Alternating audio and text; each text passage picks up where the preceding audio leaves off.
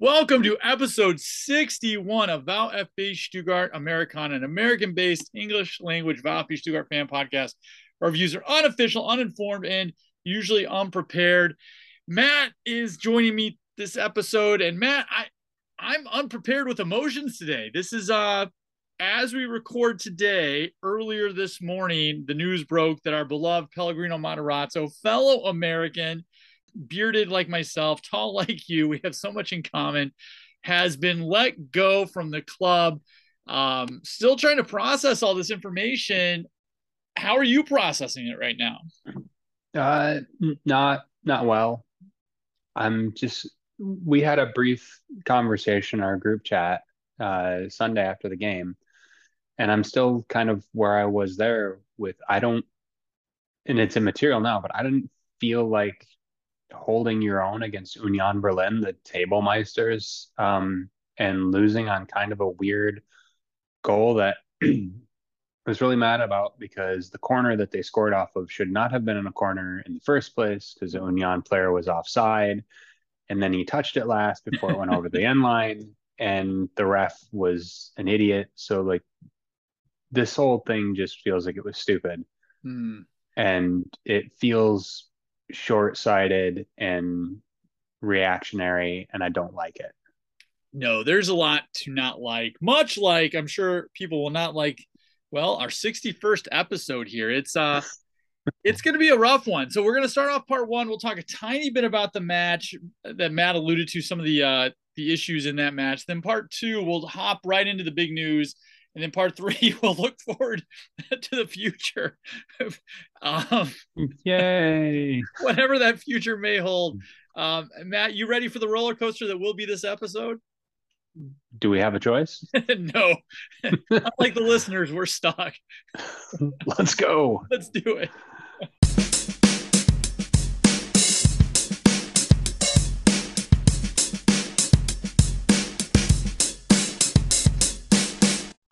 right, Matt. Let's do part one. All right. I don't even know how much we're going to spend on this, but we're going to play the Table Meisters, as you mentioned, FC uh, Berlin, uh, Union Berlin here. I almost said FC Bayern just because I'm so used to that. that that's understandable. That's a reasonable mistake. Right. And, and so Union Berlin comes in. I think where I was really disappointed I was actually more optimistic going into this match than I was the Wolfsburg match last week, oddly enough. And Union Berlin was going to be tired coming into this match, and they played like it. That first half, they played like they had some heavy legs. Yeah, they're coming off that uh, Europa League uh, match. But like always, we were not able to take advantage of it. And like you've mentioned numerous podcasts, it doesn't matter if we play anybody and they play the day before they show up. mm-hmm. That idea that a team's going to be tired never seems to work uh, for us. And the other thing that I was kind of hoping for is there were a lot of matches that were taking place that were really significant for our club. But then two things happened. Union was able to absorb our attack, and then in the second half was able to be more aggressive. And then the second thing is almost every single result that we needed to go our way on Friday, Saturday, Sunday went the opposite way. Yeah. Outside of our good friend Schalke getting uh, just pummeled, everybody else got a win or a point. So I, I was feeling optimistic going into the match, but it was pretty clear that there was something in the moon, there was something in the cards. It, was, it was just stacking up against us. I don't know how you were feeling when that 130 start um, for us in the the states was was about to go down. So I I was kind of uh, out of my element, not being bleary eyed and working on my first coffee of the day when I started the game. It was kind of nice to sit on the couch, crack a beer open. I finished a project in the yard before the game but I looked at the lineup and it was some significant changes. And there were changes I felt good about, changes that I thought were a reaction to the way that Union likes to play, um, to the fact that this was going to be a defensive slugfest. Uh, bringing Dan Axel in as a, a, center back and going four at the back, I thought was great, and adding his size because um, he is a big boy. He's huge. Uh, I thought that was great. I I wasn't really thinking too much about it, to be honest. I was trying not to until uh, I got the alert on my phone about the lineups, and I this this could work. Mm-hmm. I, I do have to say this is that any Stuttgart fan should actually text you, or maybe you should just send something out when the lineup is put out because you are one of the most positive pre-match people I have ever met. Is it doesn't matter what the lineup is. As soon as you see it, you're like, I love this. This is yeah. the best. I had to stop posting. I don't hate this because I felt like it for a while. Every time you put that, it was like this did it didn't end well.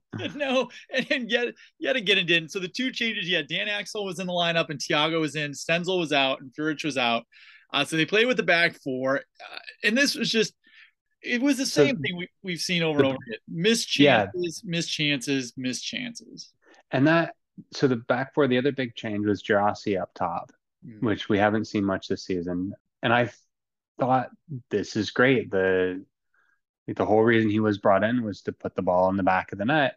Um, maybe this will work out for us. But yeah, just as you said, it was missed opportunity after missed opportunity. And we've been kind of joking that the team is cursed um, and I went as far as to say in the, the Stuttgart Discord on Sunday that I was going to start a GoFundMe to raise money to go to Haiti to find a witch doctor to attempt to reverse the curse on this.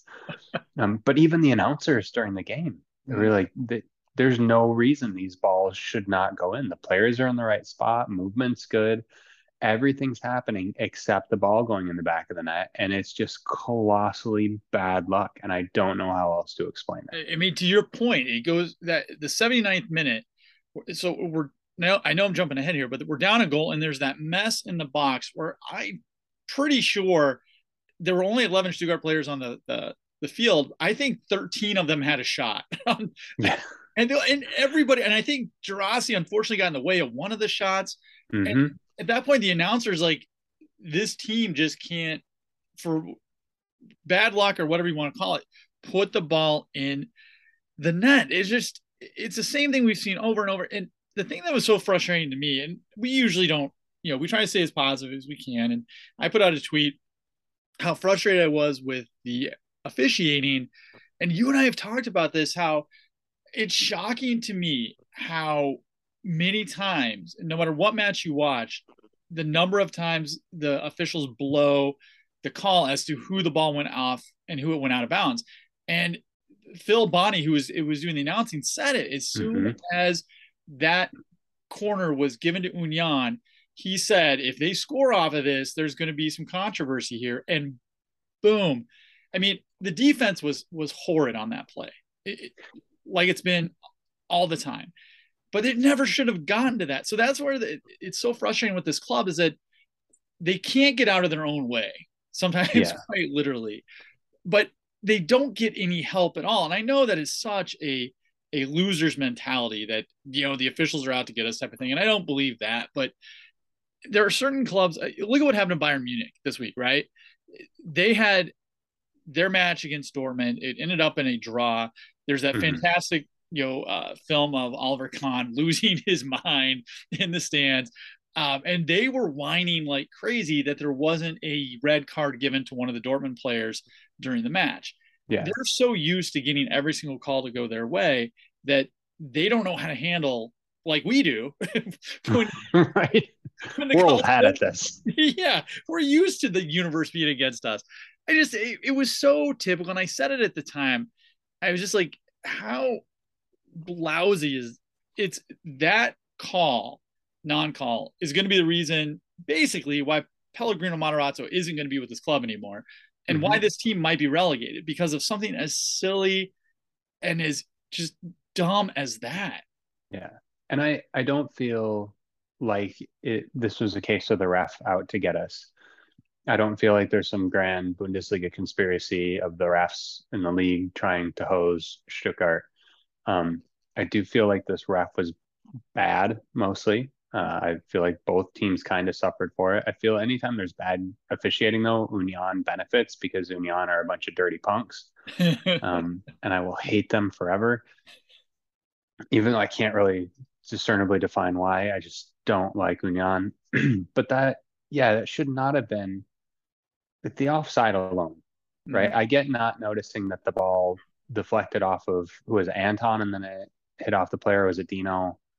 Um, doesn't matter. I, I get missing that. The angle was rough. That that kind of stuff happens in the heat of the moment. But that guy was a good yard offside. and the line judge is staring right down at it and doesn't move. Yeah. Yeah. I, I don't, kicker gave the officiating a 2.5, which is pretty good. Pretty that feels good. generous. I don't know if it's out of what, like out of out of 20, that feels generous. like I don't like the red card that Guirassy got, which is awesome by the way. So now he's not going to be available for the Bochum match, and Atakan Karazor, the yellow he got was his fifth, so he's not going to be available for the Bochum match either. I, I, I, have no qualms with any of that stuff, right? That's those were no, they they were deserved cards, right? But to, to miss something like that that seems to not be a big deal, but ends up being the big deal, just is unforgivable to me. And it, I just it's a rough way to lose to to lose a match. And I, I think I mentioned to you guys in our Slack chat that Union was either going to break one of our players or they were going to get a red card. Mm-hmm. And I was right because Hiroki Ito um, had to come out of the match because yep. he got hurt. And I was wrong, though there was a red card, but it just happened to be on our guy instead of their guys. I mean, I want I don't understand the hate of Union Berlin. It, you know, I'm ignorant of it. You know, I, I, don't know. I want to be able to root for them. There's actually going to be some really fun matches this weekend coming up where Union and Freiburg, I think, are playing Dortmund and Bayern. And oh. that could be a lot of fun. And I want to enjoy that and celebrate that. But instead, here we are. yeah. So I think let's just to divert ourselves from all the sadness, I, I think here's where, where my issue with Union comes in. It started because uh, we lost to them in the relegation playoffs, and we were one of the only teams, first division teams, to lose to a second division team in the relegation playoffs in the last 50 years. I don't know, it's mm-hmm. happened like three times. Mm-hmm. So, sour taste in my mouth for that. Union plays dirty all the time. I feel like they get away with it and that upsets me. What's really weird about this is Union plays a very focused, very tight defensive game, and that's the way I learned to play growing up because I played on bad teams because we were bad. But that's an effective way to neutralize a good attack, right? So this is the kind of soccer that I know that I'm used to. This is kind of my jam but it makes me angry when I see it because it's Union, right? And they're they're just so flipping consistent and it doesn't matter who's in charge, it doesn't matter what's going on. They're always Union. They're always doing the same thing and they always have a chance. And then part of it probably is just jealousy because I want us to always be in it. I want us to always have a chance. And we can't stop shooting ourselves in the foot. That's one of the reasons why I was one of the few people that liked uh, uh, Tayfun uh, Korkut is is I appreciate that style of play. I don't mind that style of play. Uh, if if it's if it's your identity, then roll with it, go with it. And I think Stuttgart was trying to have an identity with with Pellegrino and with Sven, and that identity just whether it was through bad luck or you know you and I have seen this with our club a lot that when we play against a team that just sits back in that deep counterattack, we struggle against that. We, yeah. we just we always have, but when we play a team that is above our level, like a Leipzig or a Bayern, where the field is more open and there's more space, Mm-hmm. All of a sudden, we look like a team that should be playing the, the the top six instead of the bottom six. Yeah, we just for whatever reason for the you know three or four years that Pellegrino's been around, that's just been the knock on this team that we can't play against a group like that. Speaking of, of, of history, like you mentioned, uh, did you know that thanks to the goal that we gave up, we have tied the all-time record, Rot-Weiss Essen from the 70s of a home club not being able to keep a clean sheet at 26 matches. So we're number one. we're number, no, well, we're tied for number one. this weekend versus Bochum, we've got a oh, chance. Oh, God. It better. Uh, it just better not. That's yeah. Yeah. yeah there's yeah. the state of Michigan does not contain enough booze for that. Oh my God! Please, fel- well, I'll, I will throw out some good news later. That's a, a tease for anybody who is trying oh. to uh, find their way out of this uh, this pity party that we're having for ourselves. Don't, right don't go getting professional and honest now, Travis. well, it's it's it's hard. it's hard to do. I know. Um, I don't know if there's anything else to talk about the match here. We talked about the missed chances. We talked about the the bad call. the substitutions were whatever. Uh, Luca Pfeiffer showed up again, and he at least wore a uniform. I guess. Mm-hmm. He, the reason why he's kind of, I'm.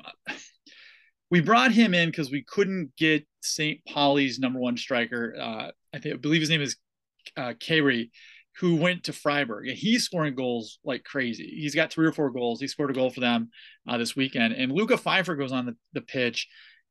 And I don't want to be super critical, but he's been invisible outside of that red card he had a few weeks ago. Oh, totally. Yeah, and and then you know we only used four substitutions that match too. We didn't use all five of them, which I thought was kind mm-hmm. of uh kind of odd.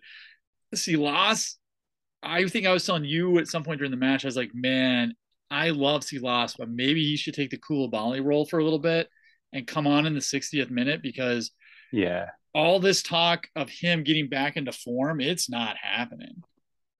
No, and he's looked rough trying to figure it out.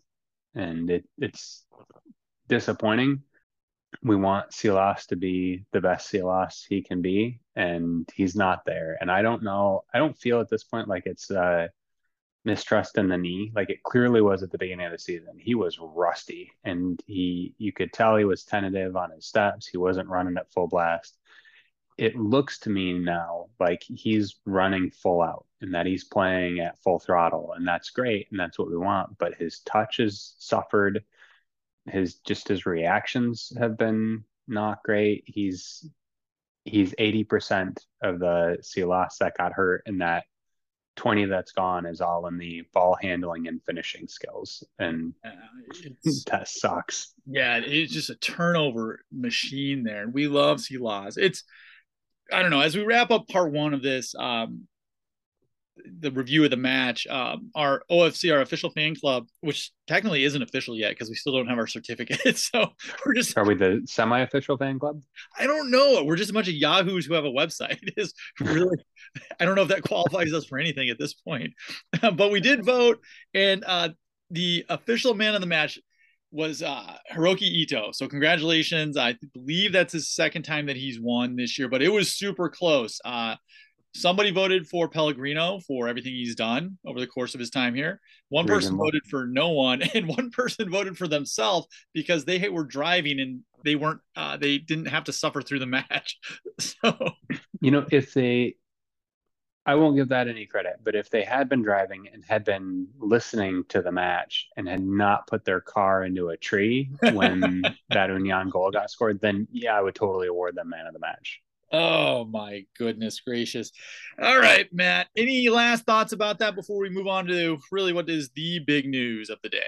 So one one kind of sort of positive, I guess. We saw better ball movement, we saw better uh, defensive play than we have. The team looked well organized and uh, they clearly had not given up on Reno despite everything that was going on. The boys were out there playing hard. The announcing crew even commented on that um, so that was great. But one of the stats that's been new to me, at least this year, uh, that I've been paying attention to a little bit is um, kilometers run. And we had talked about this earlier in the season and about how we were getting outrun in every single game. And one of our listeners pointed out that this was a thing they can were concerned about. And we got outrun badly in this game. And I, I think that's gotta that says something about something. I'm not smart enough yet to know what, but it's not good. I don't know what I I don't know what that I mean, I understand what that means, but I don't know is that part of the like the tactics that we do? Are we sitting back too much or is that just part of what our strategy is? I I wish, like you said, I wish I could pinpoint exactly. Does that mean there's a deficit somewhere in the club? Does that mean that there's a strategy that we're not incorporating? Is there a lack of fitness or heart. I, because, like you said, the announcing crew for this match was saying these players haven't given up. Pellegrino has not lost the locker room, but yes, he should be fired. And it was, I think, if, I think they basically summed out the way most Stuttgart supporters feel that this is a lousy day. This stinks. But I don't get the sense there's a lot of surprise because I think a lot of us saw this day coming. Yeah. Sorry, are we we're on to part two? Let's move on to part two, Matt.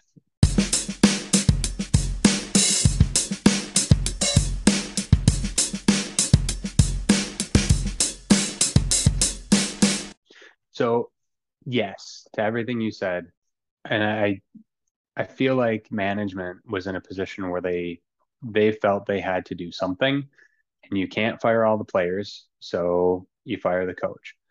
At the same time, like Reno can't go out there and put the ball in the back of the net for the guys. His job is to prepare them for it and to put them in a position to succeed.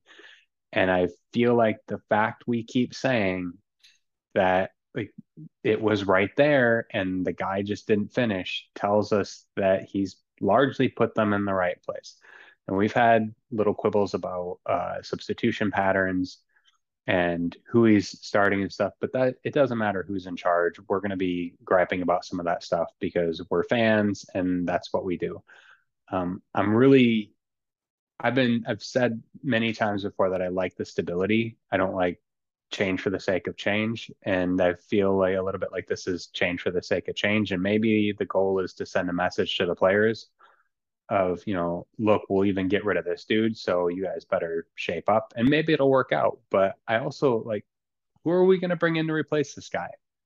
Yeah, it's my initial thought was after the press conference, after the match, it sounded like Reno was walking out. Like he was totally. going to, um, he knew what was coming, or he was going to fall on the sword and say, "Listen, it's it's time." That he basically said, whoever was sitting on the bench against Bochum, you know, he really believed that that in the team and that they could lead the team to a victory. And he he wasn't talking in the first person there, so it was kind of you could see it, it, coming.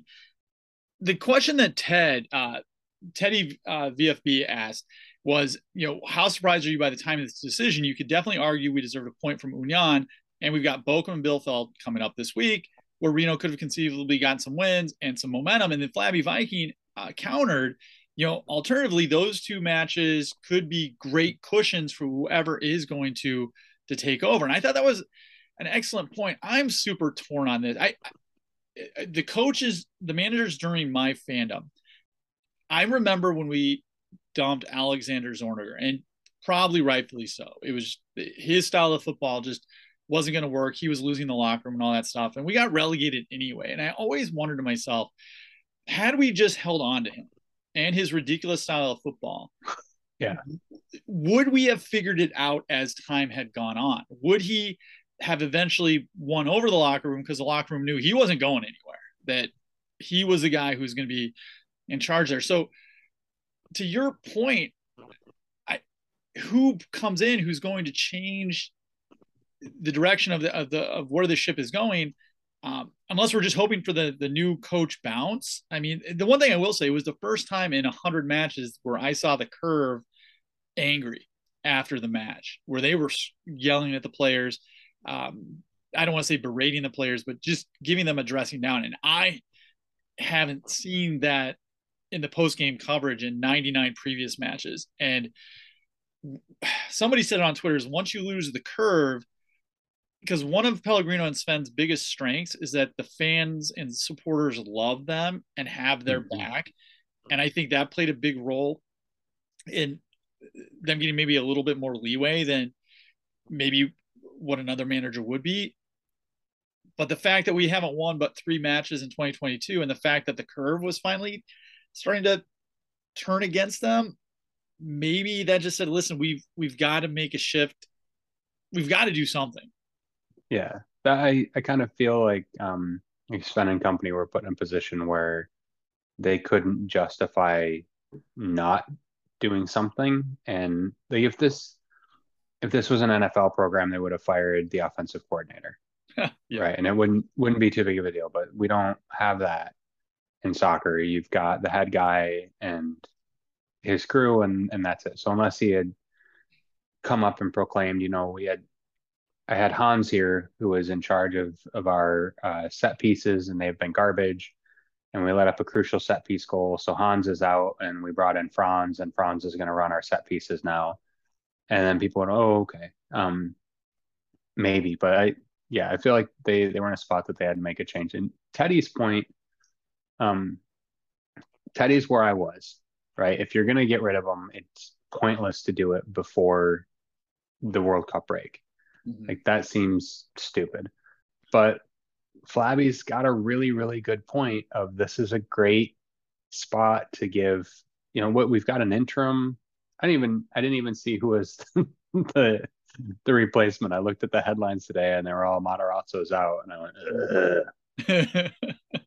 um, yeah, there's no pres- no news yet as to okay. take over.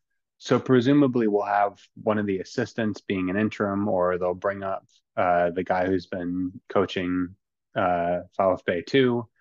Yeah, this should be should doing a lot of work there. A relatively easy run to get started, and if you can get one or two wins, um, the folks in the curve will be whistling less, and that's a good thing. But it I don't know. The whole thing just feels bad because it it feels like Matarazzo should have been better. It feels like the team should have been better under him. They were doing uh, basically everything we want except putting the ball in the back of the net. and I get that's the point of the game. Mm-hmm. But man, it's frustrating when everything but that one little piece is happening right. And mm-hmm. you you got to do something. Yeah, I don't usually like to make any kind of stance at all ever on anything. I like to be firmly on the fence in everything I do. I I was surprised by the timing of this.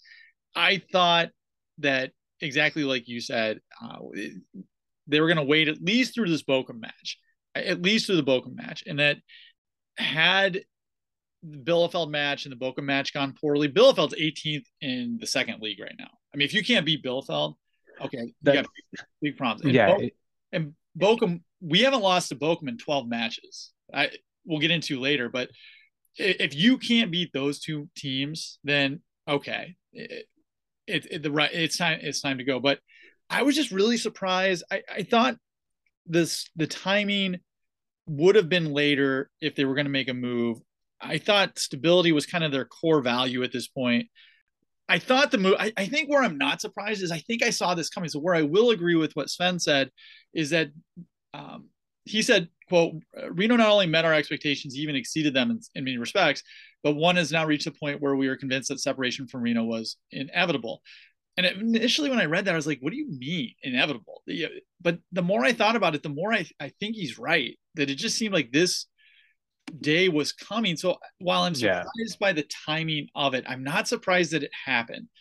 And if it if that's the case, then I guess why not now? As, as disappointed as I am, if if you truly think this is just the direction it's going to eventually end up, then you better do it sooner, you know, than later. Yeah, if if, if the relationship's ending, why drag it out? Right. Yeah. But, so uh, to Teddy's point, I, I'm mildly surprised, you know, by it. You know, looking at Reno's, uh, is ever once they sent out that that tweet about his thousandth day, it was almost like you're like, oh god, the writing's on the wall. So when didn't he get the dreaded uh, "I have complete faith in the manager" thing from Sven too? Like anytime that's said, yeah. the countdown clock is on for a firing. That's right, it, and that's not just in the Bundesliga. That's any professional sports league on the planet. yeah. So the writing was on the wall. It's, it's sad for so many reasons. So he coached uh, or managed the club for a thousand fifteen days 100 matches even. Here's what's nuts. I was looking up his stats and I didn't realize how good his record was. And I know, so his record, he had 31 wins, 29 draws, and 40 losses. I was kind of surprised by that. I thought it was going to be a lot. Now that's overall. That's all matches, Pokal and, and Bundesliga. He had a that's in the Zweite Liga too. Zweite Liga. So we he had a second place finish in the Zweite Liga, ninth place, 14th place, and we're currently 17th place. Uh, he was the third longest tenured coach in the Bundesliga behind uh, Freiburg, and ironically, Union Berlin. Uh, he's the fourth coach to be sacked this year behind Leipzig, Bochum, and uh, Leverkusen. I was really surprised that his record was as good as it was. And it's kind of bizarre. I, I was going to do this later, but might as well break this down now. Some fun facts. He never lost more than four matches in a row, but he never won more than three in a row. The longest losing streak was four. You know, that happened twice the longest streak of getting consecutive points was seven matches, draws and mm-hmm. and, and, wins. Um, but it was just it was even. It was just a win, win, draw, loss, loss. There was like there was no huge slumps, and I think that's probably the biggest thing we're gonna miss from from Pellegrino is that stability that consistency. And you could argue, listen, you know, can, maybe the Zweite League was where a lot of those records showed up, but not really. He had two, three match losing streaks in Zweite Liga. It was just, yeah, it was very consistent throughout his 100 matches here. And that's when I was looking back at his numbers, what I was really surprised about is how consistent that that run was. Mm-hmm. It's really I those numbers are fascinating. And I don't I I guess we we've been saying that Matarazzo's been stability and good things and that the numbers bear it out clearly with what our, our gut feeling is, which is kind of nice to know that we're not total morons. but at, at the same time, when you're a a club like Stuttgart, we're a historical power who've been on hard times, consistent mediocrity is not going to cut it, right? so we need somebody who's winning at a you know 60% clip, let's say, so that we can get progress. We're not going to be able to bring in big players. And maybe this is part of the reason our last couple transfer windows haven't been great. Like it's going to be hard to convince the next Borna Sosa, the next Kalajdzic to come play in Stuttgart if we're a middling yo-yo club. Right, right. right? If we're a club on the rise, we're going to get one of these younger guys to take a chance on us. So I, I, guess those, if anything, those numbers make me feel a little bit better about what happened. wow! All right. well, so, let me throw these. Thanks. that wasn't where I was headed, but okay. Let's see how. How about this? So Pellegrino and Sven have been tied to the hip, but let me pose this question: What if it was instead of Pellegrino and Sven, it's Pellegrino versus Sven? And what I mean by that is Stuttgart was number four in the Bundesliga in terms of transfer income. They brought in forty million uh, dollars over the past year by sell, selling some players that we we know and love. They were number one in terms of balance. What that means is of the 41 million that they earned, they kept 28 of it. So they only spent about 13, 14 million on players. So the only big signings they had were Vagnoman, Pfeiffer, Pereira, uh, Guirassy, and uh, now Dan Axel. Mm-hmm. They got for free. So who bears more responsibility, you think, for what the current state of the club is in. Is it Pellegrino's coaching on the pitch, or is it Sven's scouting and player acquisitions that that Pellegrino is getting? I I kind of feel like you can't separate the two because you know Matarazzo can only work with the tools that he has in his toolbox, and Sven is his sole source provider of tools. So um, you know you can't ask Matarazzo to go out there and have a, a Messi style player in the middle if you don't provide him a Messi style player to do that. At the same time, you know, Sven's brought some guys in who are good, who we've sold on for big profits, who clearly are talented players. And it's fair to ask, is Matarazzo getting the most out of them? Mm-hmm. Right? Did we get as much out of Omar Marmoush as we could have or should have in the time that we had him? Are we maximizing Tiago Tomas? Uh, I think Kalajdzic, you can't even ask that question because he was either hurt or suffering with COVID mm-hmm. the entire time he was with us. And the same with Silas, he's been broken. But are is Borna Sosa the best Borna Sosa he can be? I that's a fair question. Like the dude is afraid to shoot. he passes constantly, and that's a, they're beautiful passes. No complaints about his passes, but sometimes he's in a spot to shoot and he just doesn't do it. So are we developing players? And if we're not, or if even the perception in global football is that we're not, um, again, we're not going to get those young, talented guys to take a chance and come to the Mercedes Benz for a year or two. Yeah, this is where I'll go firmly back on the fence right now and blame everybody or not blame anybody. In Pellegrino's defense, you've lost Kalajdzic, you've lost Mangala, you've lost Gregor Kobel, Nico Gonzalez. Um, you even Darko Churlinov, I'll throw in there for the heck of it. You've lost at least those four, the first four, some major key players. And uh, our friend Rob, who unfortunately wasn't able to join us tonight, he brought, Boo. yeah, he's doing hockey, whatever that Boo. is with ice. he he brought up, he's like, what do you expect? Your best players you sell every year, you don't replace them. What right. else do you expect is going to happen? On the flip side, so that's on Sven, right? On, on the flip side, uh, Philipp Klement, Wahid Faghir, Mateo Klimowicz, uh, Roberto Massimo, Tibidi, Mola, uh, Omar Baez, Sankoh, either never developed or are still developing. And you could say, okay, that's on Pellegrino not getting that max talent. It's uh, it's unfortunate and sad because we love these guys, and there's enough when something like this happens, blame to go around. I don't know who's at fault. I think it's kind of like the announcer said, it's nobody's at fault. I hate to keep blaming luck or lack thereof, but if not for a Werder Bremen late goal against us, if not for Gregor or uh, for Florian Mueller having a brain fart for two goals against Wolfsburg, mm-hmm. those are three to six points that we picked up, and totally the the the world's a completely different place. And unfortunately, you know, whether it's bad luck, bad play, whatever the case may be, uh, Stuttgart just got loads of it. and unfortunately, yeah. one of our favorite guys, Pellegrino, had to pay for it. Well, there's there's a an old sailing story, the story of the Jonah, and it's about a boat that was cursed, and a guy named Jonah's on the boat, and they can't go anywhere, so they throw Jonah off the boat, and then all of a sudden the wind picks up and they start going again.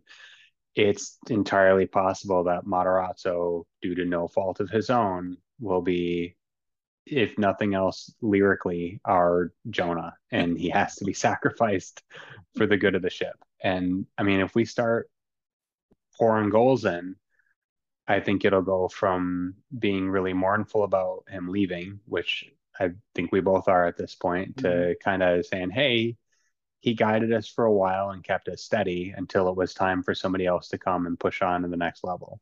Yeah, he was the bridge to get us. To yeah. If anything, I think we can take away from Matarazzo's time is I feel like it overall was successful and he got us out of the second division. He kept us in the first division, albeit albeit by the thinnest of margins. um, he kept the club alive in a time when we desperately needed it and helped us tread water. So I'm just I'm hopeful we can move on from here and Reno will be remembered fondly. And I I hope he gets another job somewhere and crushes it because I think he's a good coach. Yeah, I I am hopeful. Eh, part of the reason why I like Pellegrino Matarazzo and to make this all about myself is he reminded me a little bit of when I coached. And granted, it was a completely different world. It was high school girls track and cross country, but I, I tended to be more cerebral, and I wasn't a rah rah guy. And I just I didn't believe in it, and I didn't think it made sense, and it would come off as fake. And when things were going well, it was seen as a very positive, very uh, intelligent approach. And when things were going badly, it seemed like, okay, why aren't you more engaged and why aren't you more involved? And I really appreciated Pellegrino's his approach, his intellect. And then yeah. as we got to know him, his obvious passion for this club. I mean, one of the things he said at the end was, you know, quote, it was an intense but wonderful period with incredible moments and memories. VfB is a special club and you don't understand it until you are part of it. Any of those memories that, that we've or those moments that we've seen of him going nuts and we really got to see him grow as a person on the sidelines being much less reserved as time went on from celebrating with Fritzl to getting yellow and red cards. Um, I think that's why this hurt so much. Somebody said it on on Twitter about how when uh, numerous other coaches whether it was Zorniger whether it was uh, Korkut whether it was yeah, Markus Weinzierl mm-hmm. when they were sacked it was like eh all right but this one right. hurt a little bit. Uh, it's it's super cheesy. Pellegrino's doing fine. Okay, he's got he's got plenty of money. He's he's gonna get another yeah. job somewhere. He's doing fine, but just stunk because he seemed like one of us, which is a ridiculous statement, obviously. But he just seemed more like a regular person who really wore the chest ring like we would uh, mm-hmm. as a fan. And I think that's that's what hurts a, a lot. So uh, let's try not to focus too much on the negative. You know, Flabby Viking asked a question. What was your favorite non May 14th, so the famous match where the Cologne, um, moment with Pellegrino Matarazzo? Any anything stick out to you? Any any particular matches, moments, anything? The the elevation from the second division stood out because that was just like it, it felt like we were in such dire straits there for a little while, mm-hmm. and we had garbage coaching and the team was playing like crap and we brought in this unknown american from nowhere and all of a sudden things are clicking and they're happening. And just the way that season finished, um, with us getting automatic promotion mm-hmm. and to see kind of Matarazzo vindicated and to see an American coach in the in the German football pyramid, which we don't see much of, um, was really gratifying and felt like we're a, a club that takes chances on promising people. And this is a promising dude, and we took a chance and look, it paid off. Mm-hmm suck it haters. I got a, a, few memories.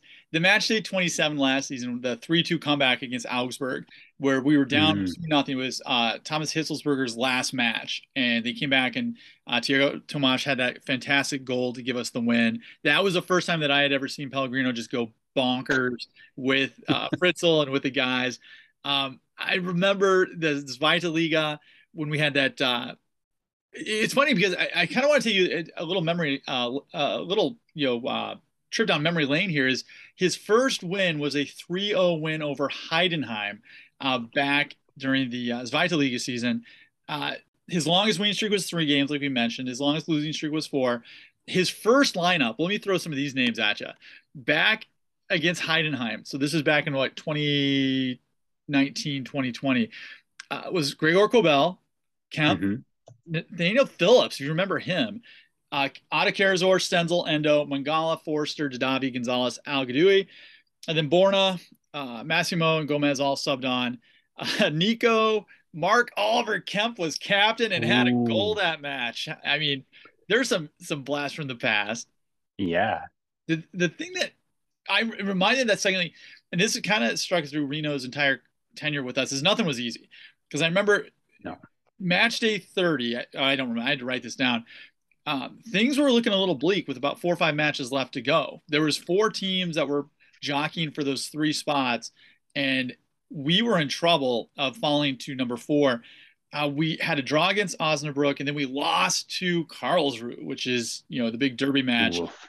And we slipped to third place, and then we rolled off that five-one and six-zero win against Sandhausen and Nuremberg um, to basically seal uh, seal the deal. So I just remember nothing was ever too easy with with Reno. That there was always a little bit of drama. There was always not you know in the in the clubhouse, but there was always a little bit of table drama, I should say. Yeah.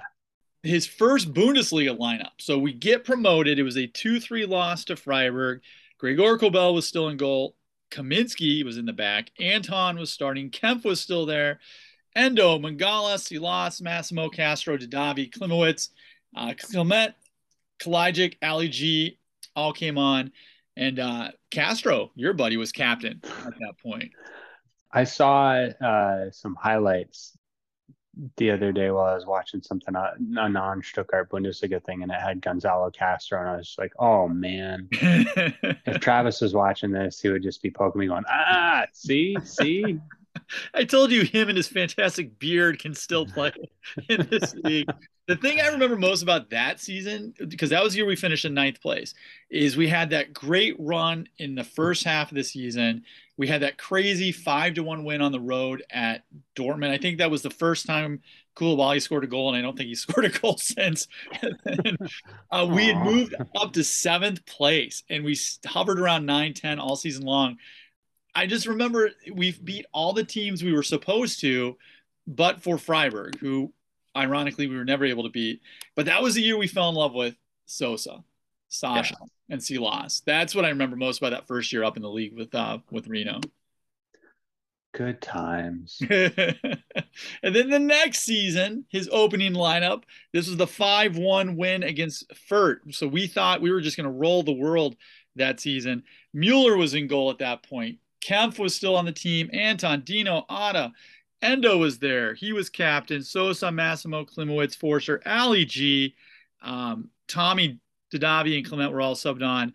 Kempf had two goals in that match. Man of the match. Um, Can you imagine Marc Oliver Kempf scoring two goals today and earning man of the match in anything outside of a Sunday beer league? Yeah, I can imagine it when we travel to Hertha Berlin. That's I'm sure he'll decide Aww. to do it that day. Um, that was the you know we were almost relegated. That was the famous match day 34. You know what's crazy though? That last 10 games, I looked this up. His record wasn't terrible. We went three wins, five draws, and and, and uh, you know two losses in that that run. So it wasn't just maddeningly like you said earlier, kind of consistent, mediocre. Um, I don't know what what are you gonna what are you gonna do? Not sit here and shrug at you. That's the best I got. The, I'm gonna uh, we'll wrap this up with some Bundes, some Baden-Württemberg rivalries. He was 0 and 5 against Freiburg. Was never able to get a Bundesliga win against Freiburg. Did get a Pokal win, but never got a Bundesliga win against them. Was two one and one versus Hoffenheim, three and one versus Augsburg. So all in all, got five wins against uh, kind of the big uh, the big clubs in our area, but he did beat Heidenheim and Sandhausen. And was it uh, Reno was the coach when we beat Bayern five to one, right? When they were celebrating their championship a couple years ago. Sad. No, that was my boy uh uh Tayfun Korkut. Oh, that's right. That's right. Yeah, we scored like an early goal and uh Bayern were like, that we got That's not supposed to happen. right. So yeah, and, I think we gave Korkut a 17 million year contract or something immediately after that game. Makes sense. Then fired him seven games later. So. That I the the lack of success against the Baden-Württemberg teams, I I had not looked that up. Um, but man, that's disappointing. I mean, it goes to show, and Danny Gaume, who is a writer for SVW, one of the newspapers in southern Germany, wrote a really good piece about how um, he understood why the sacking took place, but what does this club expect out of its results? And that the days of Stuttgart being a top four, top six team are gone. It was, I don't know if it was negative as much as it was pessimistic, but you could argue it was realistic. And basically, what he was arguing is that the days of Stuttgart challenging for a, a championship are done, are over. Um, and making a move like this more reeks of panic than it does of trying to model yourself after a Freiburg or a Union Berlin who stays just super consistent with their coach. But he did, you know, recognize results are results, and this is a results oriented business, and especially in a yeah. like Stuttgart, um, the pressure cooker is a little bit hotter than it might be in Freiburg. Yeah, and it's it just sucks. You wanna you wanna beat your rivals. You know, if you're if you're to make it very American, if you're a Big Ten football fan, you want to beat the other Big Ten teams. And if you're not doing that, we're not competitive against our quote unquote peers. Uh, that hurts extra. Yeah. So we can't beat the neighbors. I, I think sucks. That, right. I think that's the thing that was just the most disappointing is that we that first year up in the Bundesliga we beat the teams we were supposed to. Yeah. You know, it, it's simple as that. And the next two years we were, you know, unable to do that. So it's it's kind of time to move on to you know the next part of, of looking forward to who might be the new coach. But you know, any last words here for Pellegrino for you know, uh, I would just like to say, you know, he has been the manager of this club since this podcast has existed. And mm-hmm. I'm sure there's a lot of people be like, well, now that he's gone, so should you. you should leave. Um, I I just love the human nature of him. Um, it's crazy to say that. Like I said, it's ridiculous. It's not like he's going to hang out with us or anything like that. But as a supporter of this club, he was the manager I identified with the most, and yeah. he made me feel a lot of pride in wearing the Brustring. You know, nobody's above the club, but it was awesome to have him as a representative of it. And I hope you're right that when the history of this is written, that he is the bridge that helped push this club to stable, consistent, and uh, more successful times because of his um, his actions, his mannerisms, and um, just seems like a good dude. And we wish him yeah. well. And, you know, hope the future's bright for him. So that those are my last words, Matt. Anything from you?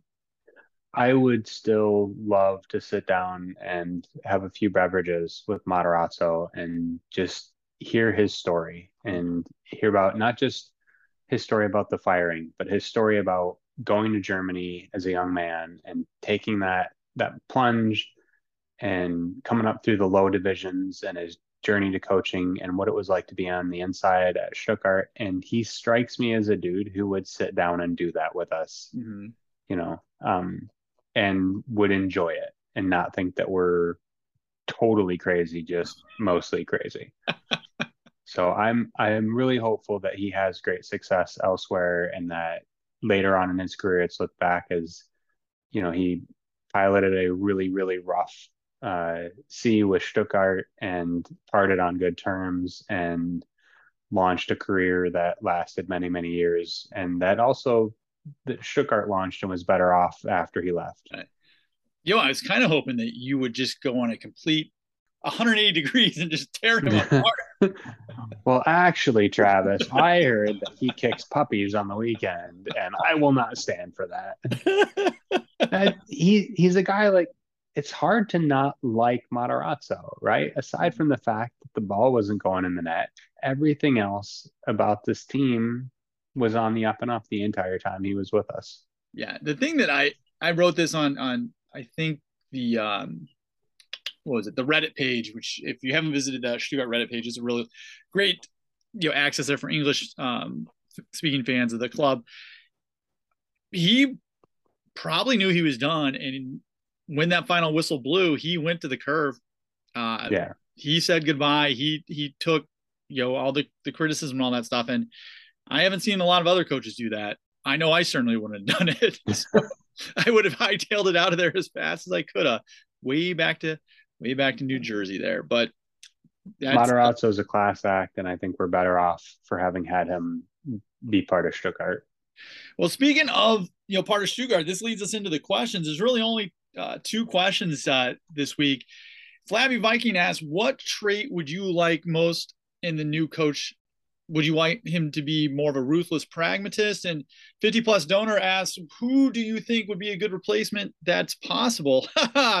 50 plus donor thinking we know anybody who's out there at all. I wrote down in our notes that there's two names that are being bandied about Adi Hütter and uh, I just did I pronounce his name like he works at Hooters, by the way. That's I'm it doesn't hurt my feelings. Hooters, if you're listening, we still need a sponsor. And Sebastian Hoeneß, uh, Adi coached at Frankfurt where he had much success, then went over to uh, Gladbach where he had a little bit less success. He hails from the Leipzig world. Uh, Sebastian Hoeneß had two seasons at Hoffenheim. He's the son of a famous Bayern player. Uli Hoeneß, uh, he also hails from the Leipzig and the Bayern ranks. He finished 11th and 9th at Hoffenheim. He did lead the second Bayern team to a third league title, so he's got that going for him. Those are the two big names that I've heard. Who the heck knows? Um, is there? Let's take uh, Flabby's question and 50 plus owners question. What type of style would you like to see? How about that? I like the idea of the ruthless pragmatist. Um, one of the things that always drives me nuts with coaches is when they come in and like, this guy plays this system. It's like, that's great. We don't have the players that fit that system. And they play that. I, I feel like we saw that with uh, Zorniger mm. a little bit. He wanted to play full blast rock and roll football, and we did not have the guys with the legs to play full blast rock and roll football, and it flamed out in a hurry. Mm-hmm. Um, so somebody who can be flexible and leverage the talent we have and not waste the entire season stumbling along trying to fit square pegs in round holes would be nice. I wouldn't mind seeing somebody who's got more of an offensive mindset because I feel like we've been a counterattack focused team for about three years now, and we've seen what happens when we play teams that are at or below our talent level and they're not coming at us, there's nothing to counter. Mm-hmm. So being built to counter does not seem like a recipe for success in the Bundesliga. I want, I don't really care if it's too offensive or not. I, one of the things that struck me about the announcers this weekend, they were talking about how Union Berlin just focuses on the basics, how Freiburg just focuses on the basics. They just, they, they nail down the fundamentals. And I think maybe one of the downsides of Stuttgart is that we have so many high flying young talents who have potential to go to the Premier League or go to Bayern that they don't focus on that stuff as much. And I just I look at what Union Berlin does. I look at what Freiburg do. Even Augsburg to a certain extent. Uh, Bremen, they play Bremen plays super attacking football. Uh, Union Berlin does not play super attacking football, but they just seem to get the basics down right, and that's what I want. I don't think we've gone through the Zorniger crazy football. We've gone through the Korkut super defensive football. We've gone through the creative uh, Reno football. I'm okay with a ruthless pragmat a ruthless pragmatist who plays super defensive football, but I don't want to go away from the Jugend, uh, the youth movement. I just I, I yeah. want to stay with that. I don't want to start bringing in guys during the winter transfer window who are 28, 29, 30. I just I don't. I think you can play a very defensive, very compact, very simple system with young guys. I don't think you need yeah. to go old there. So I don't care what the system is, but I want the philosophy of young French players that brings in to continue. Because I think if you simplify things for those guys, you can have success. Yeah, it honestly it, it wouldn't hurt my feelings at all to have one or two guys in their early 30s who have been there and done it to set an example for these younger guys, even if they're not playing a whole lot, just to be sort of a steadying force and do the the thing that I didn't realize Gonzalo Castro was doing when he was with us of saying, guys, I've been here. That's not a big deal. Like we got this. Chill out. I think we could use that, and I think that would help with the mental mistakes. But yeah, if we could, whatever we decide, offensive, defensive, whatever, more consistency and simplification, I think makes a lot of sense. And I'm with you. I like the human Wild movement. It's a lot of fun to see these guys. It's kind of like watching college sports, right? You get some guys in for, you know, a year, two, three years, and then they go on and they're stars somewhere else. You can be like, ah, I knew that guy when he played for us. I liked him before it was cool. yeah, so that's that's my only criteria, and I think if Sven sticks around, that's probably going to stick around as well.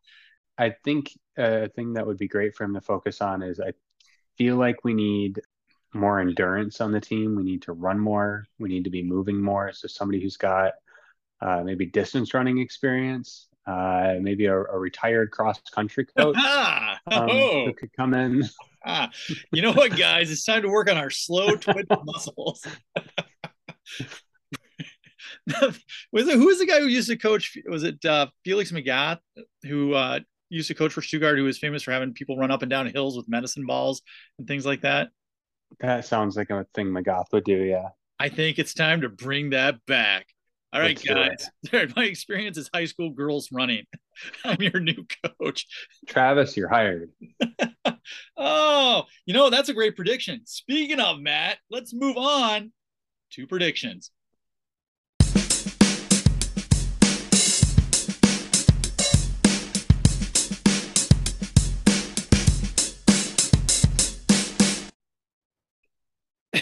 Don't know how we're going to predict any of this stuff because we don't I know who's pain. We don't know who's playing. We don't know who's coaching. Um, we've got the Pokal match on, I believe it's Thursday. We are maybe it's Wednesday. I don't even know at this point. We're playing the 18th place team in the Bundesliga, uh, second league, Arminia Bielefeld. They are struggling mightily. It's at home. Stuttgart is favored in this one. You want to guess by how much? It's at home. Uh, it is Wednesday, so oh, we got that going for us, which is nice. Um, I'm gonna guess we're favored by two. We are favored by a single goal, so that's our biggest. Uh, that's biggest, probably more realistic. Yeah. So which is sad. I mean, it, yeah, you got to get a win here. I mean, you don't got to. I guess it doesn't really in the grand scheme of things matter too much, but it would sure be nice to get a little bit of confidence going in. It'd be great if we so Saturday the fifteenth we got Bochum at home. It'd be nice to get a win off of that, and then a win in the Pokal just to keep that pointless hope alive before we go into the likely buzz saw that is Dortmund on the 22nd to get our teeth kicked in. So having having a little hope would be nice, even though the English say it is the hope that kills you. uh, I'd take a little hope right now. Yeah, a little hope would be good. Yeah, I I don't know. The Pokal matches are always fun. It's a great, you know, feel good match for us. You know, hopefully they. I'm I'm curious as to how many supporters will be there because the start time for the match against Union was a weird start time in Germany. It started at 1.30 our time in the East Coast, so it was about 7.30 for them. And I heard a lot of complaining about how late that match was on a Sunday. So I'm curious as to how many people are going to show up for a, I think it's a 245 match for us. So that's a almost nine o'clock match for them. I wonder how many people will be in the arena. That's a great question. It's it's really interesting because you get a an, a seven or eight o'clock game here in the states, and people go, "Oh, that's prime time." We're just so wired to think about the TV implications of stuff. Um, people get excited about that, and it's cool to have a night game versus sometimes like oh, I don't know, the game's at noon that eats your entire day. That's going to be lame. Uh, I I don't know. I'm hopeful if they announce somebody uh, with a pulse as at least an interim coach um, that has some promise that people get a little bit jazzed about it and want to come out and show the players that we're still behind them. Yeah. And, I, am guessing it's going to be half empty. Is what they, they, had 43,000 well, so, up Sunday. So that's cheating because half of the stadium is currently torn down. There's so that's such a horrible metaphor for the entire year, by the way. Every time they show that poor part of the stadium and they show any player, coach, manager, it's just it's a meme just waiting to write itself as they're repairing uh, or doing some new construction in the uh, the arena there. If Ral nine thousand on Twitter was a Freiburg fan, um, the memes because his meme game is off the just off the charts good. Mm. The memes that would be anti Stuttgart would be they might make us just quit Twitter and podcasting altogether. it would hurt my feelings. Dude, don't get any ideas. Yeah, it would, it would, be hurt our feelings quite a bit. So I'm looking for the win there. I mean, I, I think we got to get some positive momentum. And then the big one coming up this weekend. All right, we got some big matches for us. Friday, Schalke plays uh, Hoffenheim, so that's big for us. Then mm-hmm. Saturday, mm-hmm. our match goes, but Wolfsburg has Gladbach. Uh, Leipzig is hosting Hertha. Sunday, You've got Augsburg going to Cologne. Cologne's all beat up, so who knows what's going to happen there. I actually might watch some of these big Sunday matches. Like I said, Union is hosting Dortmund and uh, Bayern is hosting Freiburg, so that that could be some fun. But the big match that obviously everybody's going to be watching is 17th versus 18th place. Uh, we are hosting Bochum for our second home match in a row. We have played Bochum 76 times. We have 39 wins to 17 losses, two draws last season. We had a late win, but then Dino gave up a late foul and they converted a penalty. So it was a 0 0 and then a 1 1 finish. We haven't lost to these guys in 12 matches, Matt. Six wins, six draws, zero losses. Bochum is coming off their first win of the season, though, over a Frankfurt team, meaning Stuttgart is the only winless club in the league. Making matters all the better, our old pal Philipp Förster was the man of the match with a goal and an assist in that one. So, so the critical question, though, was his creepy 70s cop stash back? I can't answer that, but I do know he has his hair frosted in a particular way that's quite sharp. So, so, so maybe he's gone from the 70s cop stash look that he had with us. He skipped the 80s altogether and has gone straight to the 90s frosted tips. Mm. And as long as he picks a decade and sticks in that, he's magic. Did you ever uh, color, frost, or dye your hair? By the way, I I did not. Um, my parents would have ended me hmm. um, until I went to college and uh, had one of my friends in the freshman dorm do it, and it did not end well. Yeah, I I did once. Somebody challenged me to do it. So at the end of the school year, one year, I decided to do it. So over the course of the summer, I dyed my hair blonde, but it turned orange. So I looked like some version of a clown as uh, and it didn't grow back in time for the next school year. So I looked like a clown even more. So um, fun. Yeah, it was good. I mean, who knew that my ravishing good looks could be put away just by just by hair color? We tried green and we didn't bleach my hair out first, and I have very oh. dark hair, so it was green in certain lights, but mostly didn't look like anything had been done. Mm-hmm. Unless you looked at the inside of my hockey helmet, which was a dark green within about three weeks. Oh, I'm sure the ladies like that look. Oh, I mean, girls love sweaty, smelly hockey gear. So It worked like a charm. Yes, Speaking working like a charm, Matt. All right. This is the match of the season. We lose this one. Um, things are looking even bleaker than they're looking, which is pretty rough. Um, we win this one though, and some other results go our way. All of a sudden, you know, we're back. Uh, we're back in the running. Ten matches into the season. First off, what do you think uh, the odds makers have this one at? And then second off, what is your prediction for the match? The I'm gonna guess the odds makers are only giving us half a goal. You are correct. So I I predict Stuttgart by a billion. no Karazor, no Guirassy. Yeah, and uh, nobody cares. I so I, I really I think it's gonna go one of two ways. Either one, the players are gonna try and go out there and say, "Hey, we got to get one for for Rino," and player guts out and make something happen, and also show the fans that like we're not all a bunch of bums Mm. after we hung our coach out to dry and got him fired.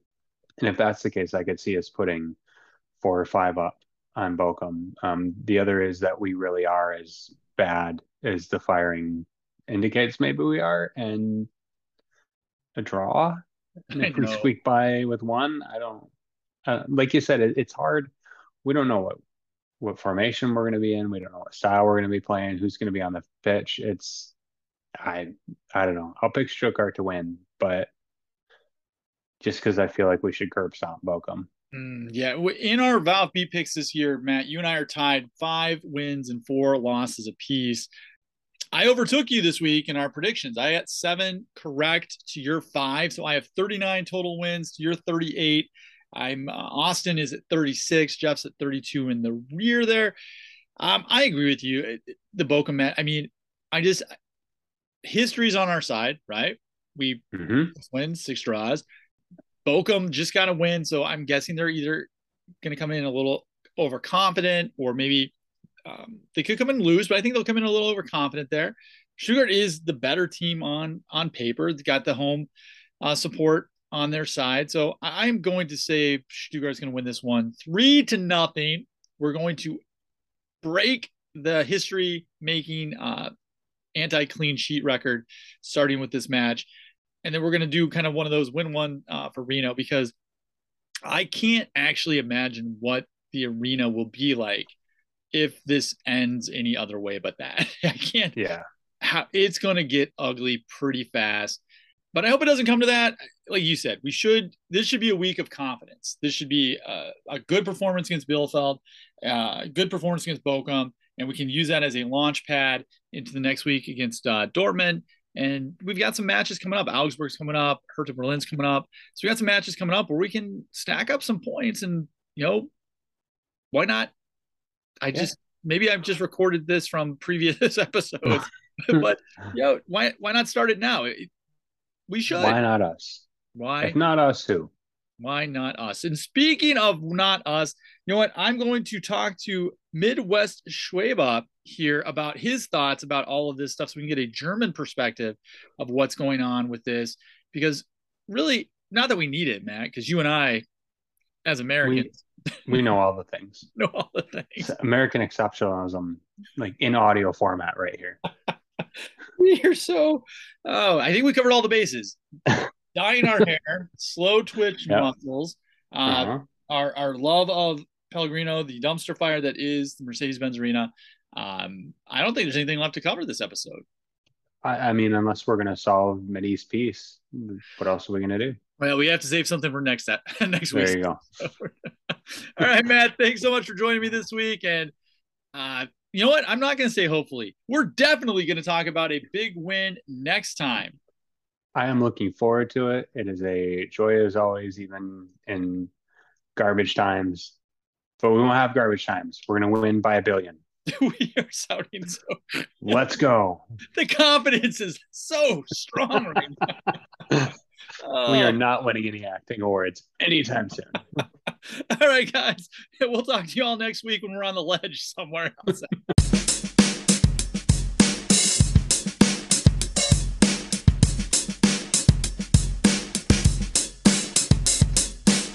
Welcome to part four of episode 61. Um, thanks to Matt for joining us for the first three parts. Uh, we thought, with some of the biggest news that has happened since we started this podcast, that it would be great to get some insight into what is actually going on in Stuttgart with the club. And Matt and I are just two American fools who really don't know anything at all. So we wanted to get an insider perspective of what is going on. We're going to talk to an actual American German right now, which I don't know if that makes sense, but uh, his name is Hannes. You can reach him at Midwest Schwab. He's a member of our unofficial, hopefully to be soon official OFC uh, supporters group. Hannes, how are you doing? Thanks so much for joining us. Yeah, thank you for having me. I'm doing fine. Like, besides VfB, obviously. yeah, that seems to be a little bit of a downer uh, lately, but it looks beautiful where you're at. It looks like the sun is shining. You know, maybe the that's a good sign for the future. Oh yeah, that would be great. No, weather is fine lately. Mm-hmm. Here it's warm. well, let's let's talk about that for a second before we get into your thoughts on on what's been going down. Uh, what is your background a little bit? What makes you um, as I, I, told you before the show, I was like, I'm going to call you an insider, and you said, "Wait a minute, I'm not an insider. Don't don't put that pressure on me." Uh, so, what is your story? You're a Stuttgart fan in the Midwest, as your Twitter handle says. Uh, what's your background? Yeah, so I was born and raised in Germany. Actually, I was born in Stuttgart and raised just a couple miles outside of it, but I moved back in like I think 2012 or so. So I spent a good amount of t- of my lifetime in Stuttgart, and I was just born into this VfB fan family. Like everyone is a VfB fan um, there, and yeah, I didn't really have a choice, but I don't think I would have picked any other team. it, it's so awesome talking to different people about their different origin stories about whether you were born into it or we trace our lineage back, as many Americans do, I like that. But like you said, sometimes it's it's just in your heart, and, and that's where it is. And for better or for worse and sometimes yeah for sure. sometimes lately it's been a little bit a little bit worse. Well let me ask you put uh, one of the reasons uh, we wanted to have you on and uh, you put a very impassioned goodbye I, I, guess i would say on twitter on your your twitter handle to uh, pellegrino and, and maybe even to Sven, uh, Sven too so i kind of want to get your thoughts on the relationship between those two because you've been a supporter, you know, longer than many of us have. Mm-hmm. The, your thoughts on the relationship of those two, you know, prior to this crisis that took place, and then during the crisis, and now you know moving forward. So, you are obviously a big supporter. Um, why? Yeah, um, I feel like, like I said, also in my Twitter post, um, it was more self-therapeutic. So like it was more meant for me just to like because it was a different it was just a different vibe coming out from both of them from them from that team than it ever has been before i i, I also wrote like rino he raised the standards now for all following coaches just because he was just a very special and different coach and especially in the team with mislintat their support you could see they really valued their input their strength they bring to the table. And i i just think like it was something really special and obviously a very sad day that it ended. I think at the end it was necessary but i don't want to go get ahead of it. But yeah i just feel like they worked so well together but also um rino especially like i've never heard listened to a press conference answering questions from journalists and i mean they answer at the end the fans questions so I never no, I never remember any coach that took those questions so seriously and tried to answer them really like how he thinks without obviously giving up too much details. But I felt like as a fan, even though I had never spoke with him or met him or anything, but I felt I've been taken much more serious than with any other coach before. And I think you could just see like how smart he was, like how like he thinks of the question, then he answers it, and instead of like just bringing those same two sentences, those standard sentences out. It's funny you mentioned that because that's one of the things Matt and I talked about is that his his not just his intellect was impressive, mm. but even when he would do coach speak and he would give those kind of stock answers, they did seem a little bit more thought out than what your typical press conference response would be. But it, let me bring you back. Matt and I both agree with you. Marino seemed like a special guy, a special coach. Why do you think he was so special? Considering you mentioned the word table, and right now Stuttgart's pretty low on the table. Why do you think so many people have such a uh, respect for Pellegrino and Sven, even though the results on the table are, let's face it, not that great? Yeah, I, I think like it is. It was really on the one side him as a as being just an amazing person, as it seems like, um, and on the other side, obviously the really really dark past we went through. Like, like I think ever since 2007 when we won the league, it was kind of like a downhill uh, yeah, downhill drive slope. I don't know. and, down. That's one direction.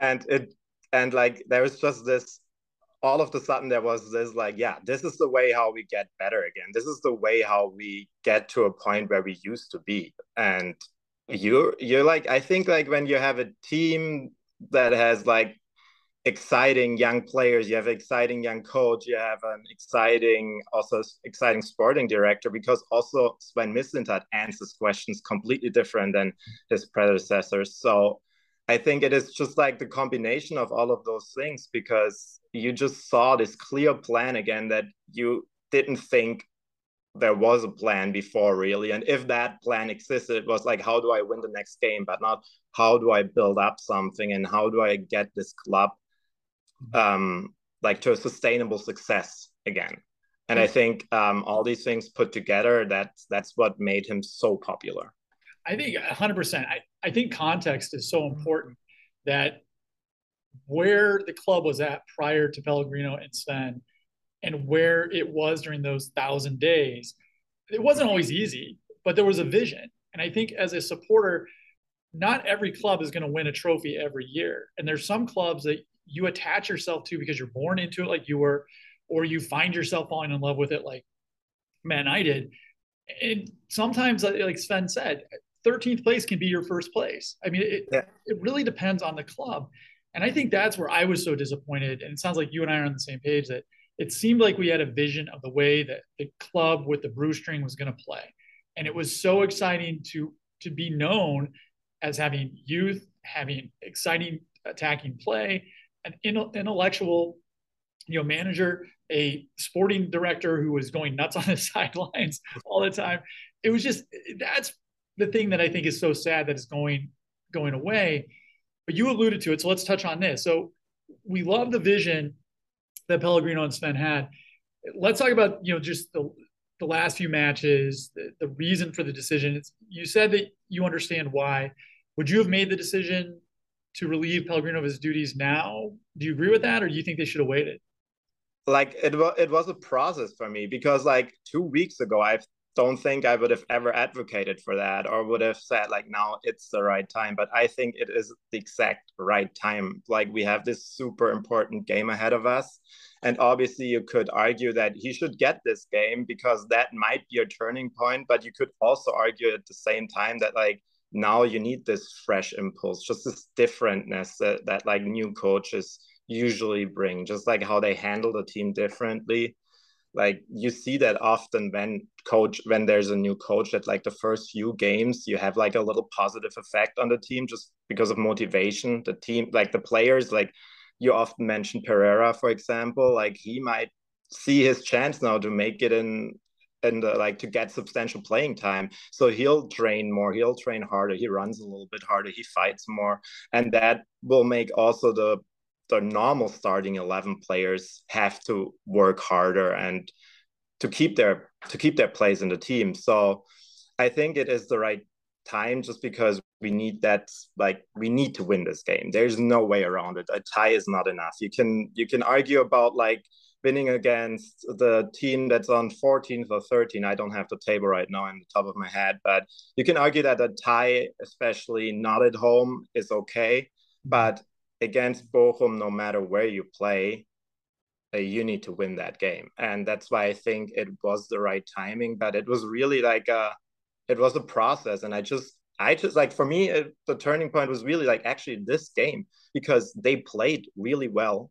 But they could they could still not win. So I think it was not like it was clearly not like when Zorniger got um, sacked after this debacle against Augsburg. Like I was in the stadium, I did the wave at, when they were four one behind because it was just so awful to watch, and I wanted that guy gone. Yeah, but it was different with with Rino, and I think um, the team tried to fight for them, but it was just not working out anymore. And yeah. I think like also in the NFL, I think the average um, time a coach spends with a year with a team is like three years or something like this. And I don't think in soccer it's much differently.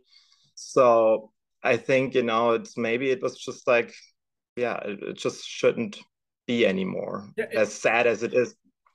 Yeah, it, seeing with that sad theme, and you brought up Zorniger, and it's interesting how during my supporter my time as a supporter, there's been numerous Stuttgart uh, managers who have come and gone.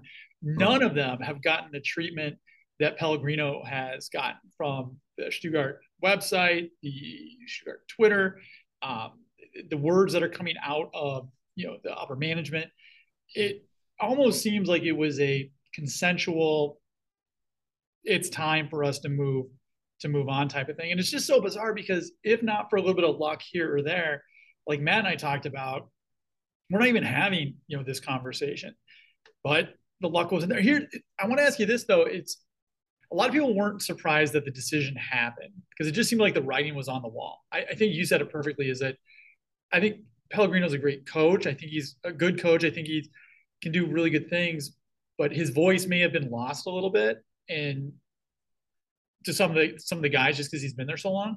What I find interesting is and we just looked at this right before we, we got on, is that it looks like they're going to keep his assistant coach, Michael Wimmer, as the interim coach, possibly through the Bochum match. And I find that kind of surprising. It sounds like they made the decision to relieve Pellegrino of his duties without really having an idea who would replace him, which is kind of scary in one regard. But it goes to something you said perfectly is that maybe they're just making the change just to make the change, just simply because they need that. So are you more scared that they don't have somebody lined up? Or do you think, listen, it had to happen, might as well happen now? Um, yeah, I think that's a really tough question. Uh, uh, tough question because you can really look at it from like both sides. Like you can say like if you if you have this really great coach and you fire him, then you better have a replacement. On the other side, you can say like they that shows that there it was not an easy decision for the for the club leadership. Maybe some wanted to keep him, some didn't. And at the end, I I'm not sure if Wimmer really is gonna stay. I think it's just like to maybe Mr. Chat said that just to keep like a little bit of pressure off in case they don't find a replacement in time. I saw on Twitter like if you if you want to if you don't have a new coach then why don't you keep Matarazzo for this game? Like why is his assistant going to be different? And i think there's some truth to it but again then we can look at it from the other side that um, sven mislintat does not only look at the short short term success so rather in making this decision too fast too quickly he wants to take his time and find the perfect coach the perfect predecessor that will continue what Rino started mm-hmm. rather than someone who might not really fit in and we need a new coach in a couple months again.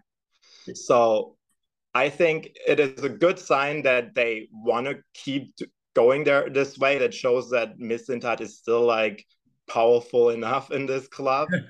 um, but um, I understand also the other side when they say like, um, then you better keep him. But I think like I'm I'm not quite sure if Wimmer really is gonna stay. It might be like that the new coach comes really in late on Friday or so, and then the question is, does he is he the coach really for the game, just with like meeting them in the hallway, or how they gonna manage this all? But I think at the end, like if you if you're if it's also not fair to Rino if you keep him and you know you're gonna sack him next week anyway. I, I think it's an interesting point you brought up that if they're keeping Wimmer, who was Rino's assistant, and the according to the news reports that are breaking now, it's the uh, Thomas Tuchel's assistant. I'm going to mess this pronunciation up, but that's what we do. Zsolt Lu. Löw. Oh, it's got the umlaut. That always messes with us. so, but it Sven said something very interesting in the, the quote. He says, quote, it has to be a coach who can develop the players and their personality and makes a team more capable of winning. In addition, we have an identity in play with the ball that should continue, end quote. And I think that goes exactly to what you said, is that they're making the change just to make the change. Wimmer is staying on maybe for the short term, but the guy who seems to be the leader in the clubhouse is somebody who they want to follow the same philosophy that Sven has. So maybe Sven has a lot of power in that room because from what I read, it was Wehrle, Sven, and uh, Khedira who were meeting over this uh, decision. And maybe this is good for us supporters who really like this vision. If Sven has, like you said, as much power to say, listen, we're we're going to make a change, but we're going to stay on the same path. We're going to change who's driving the car down that path, but we're going to stay on the path. Okay, so yeah, as I understood it correctly, I think Wimmer is gonna stay the assistant no matter what. That's the club's assistant. He will stay no matter who's the coaches. Mm-hmm. I think that was the plan in in getting him. So that's why it makes sense that the other assistant got fired with Rino and Wimmer is gonna stay. I mean, if you get a really big name and he says, I don't want him, he's gone for sure. Like he's not bigger than the next coach. But I'm I, if I understood it correctly, that's kind of the philosophy of the club to have this one constant, no matter what. Mm-hmm. Maybe to preserve the way too, and I think the other way is like the this kind of power struggle between Wehrle and Mislintat, if there is any still, because like I think if Wehrle would find a coach only by himself, we would get an established name someone who had success already, maybe Hütter, who was in Gladbach and Frankfurt and obviously in Austria. Mm-hmm. And like the name Löw seems to be more like a Mislintat idea. He was already, there were already rumors um, that he would be the coach instead of Matarazzo back then. So I think this shows more that gives that gives me like I like Miss Mislintat, so that gives me a little bit more hope even that I think Miss Mislintat might really extend his contract despite all this all all these um, struggles a couple how, weeks ago. How crazy would that be? How crazy would that be that so when the summer was going down and the season started, all of us supporters were up in arms about extend Sven, extend Sven.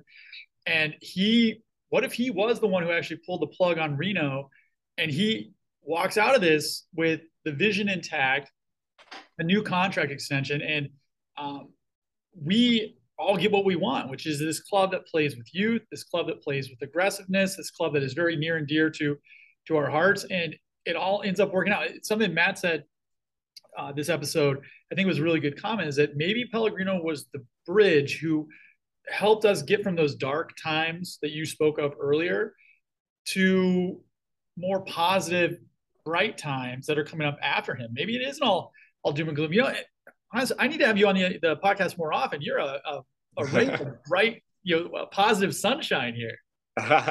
Thank you. I'm I'm always available. well, let me. All right, so let's wrap up with this. I think you've already given us a lot of positive things to think about. I was going to ask you at the end. You know, we try to stay as positive as we can on this podcast, and it's not always easy to do, especially when you're the only winless club in the entire flipping league right now. But I think you just gave us a giant dose of positivity and some hope. Before we wrap this up, anything else like it, it, from your perspective or to any Americans that are listening or anybody back home for you, actually, back in Stuttgart, any other pearls of hope that you can throw our way to make us go into this week, which, as you said, is just a huge week for the club? Feeling uh, hopeful and positive? Cool. I didn't even thought I was that positive, so it's great to hear that. um, honestly, I don't like I I still think the team is good. Like I, I heard that so often in Stuttgart media the last couple days that Mislintat should get some criticism too because he didn't give Rino a good enough team, and I'm not so sure about that. I I don't see why this team can't be good. Like I think we have exciting young players. Yeah, they all are kind of right now in a little yeah, like they're not having their good form right now. But I don't see that this team is really that bad just because Rino might have been just um, too long here, and it has nothing to do with, really with the quality of the team. So this will this will be answered. This question will be answered really shortly. So we don't have to wait that long. But yeah, I think um, there's not so much more positivity here. I'm just waiting now. I'm just waiting now and hoping that like not only we need wins, but we need also the sustained success that this plan gets uh, continued. Yeah, that's uh, absolutely. And like you said, I, I, really like what you said about you know Sven and the new potential coach and Wimmer and kind of staying on this vision, this path here. That's something we really hadn't thought about too much. And uh, you know, whether you're in Stuttgart, whether you're in uh, the Midwest like we are, you know, we'll be waking up bright and early on Saturday, hoping the boys can uh, deliver what we've all been waiting for this sure, season. Yeah. You know what they say, the ninth or tenth time's the charm. That's an American phrase, I think. So, uh, Hans, it was great to have you on the on the episode. Do you have any last thoughts or any final thoughts before we uh we call this one a we call this one a wrap? Um, no, I just think like it's great to talk with people that love this not so shiny club in Germany that live on the like at least really far away, and it's uh, it, it it gives me a little bit more like a sense of home. So it's awesome to follow you guys, and I'm really grateful for the podcast and the OSC. Well, it's awesome that we finally got some credibility by actually having somebody from Stuttgart on the podcast. this this helps us quite a bit too. As it was awesome having you on the uh, episode this week. Let's root for the boys and let's uh, hopefully have you on again talking about a win. Yeah, let's do that. Sounds great. Talk to you later.